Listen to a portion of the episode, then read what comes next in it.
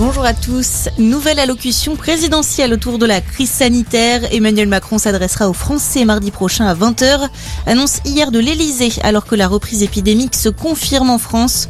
Le chef de l'État abordera également la reprise économique et les réformes. Un grand pas pour les victimes de pédophilie dans l'église suite au rapport Sauvé.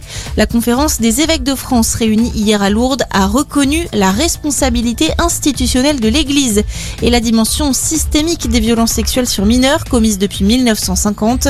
Des rassemblements en soutien aux victimes sont prévus à Paris et à Lourdes cet après-midi. Des mobilisations pour le climat également prévues aujourd'hui. De nombreuses organisations appellent les populations du monde entier à manifester contre l'inaction des gouvernements alors que se tient en ce moment la COP26 à Glasgow. Hier, Greta Thunberg a qualifié ce sommet mondial d'échec devant des milliers de personnes réunies en Écosse.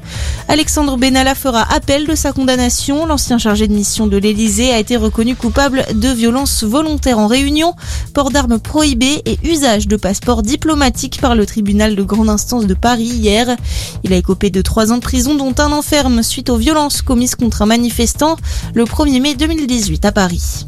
Equance vendu à Bouygues pour 7,1 milliards d'euros. La filiale d'Engie qui regroupe des services techniques comme la climatisation, le chauffage ou encore le numérique avait été mise en vente début septembre. Une victoire en demi-teinte pour le président américain. Le Congrès des États-Unis a adopté hier le vaste plan d'investissement de Joe Biden. 1200 milliards de dollars destinés aux infrastructures comme les routes ou encore le réseau Internet. Les élus ont en revanche rejeté le volet social et écologique. Et puis le rugby avec la dixième journée de top 14. La Rochelle a fait tomber le leader Bordeaux-Bègle hier soir. Les Rochelais se sont largement imposés 26 à 3, mettant fin à une série de 8 victoires des Girondins. C'est la fin de cette édition. On reste ensemble pour un prochain point d'information.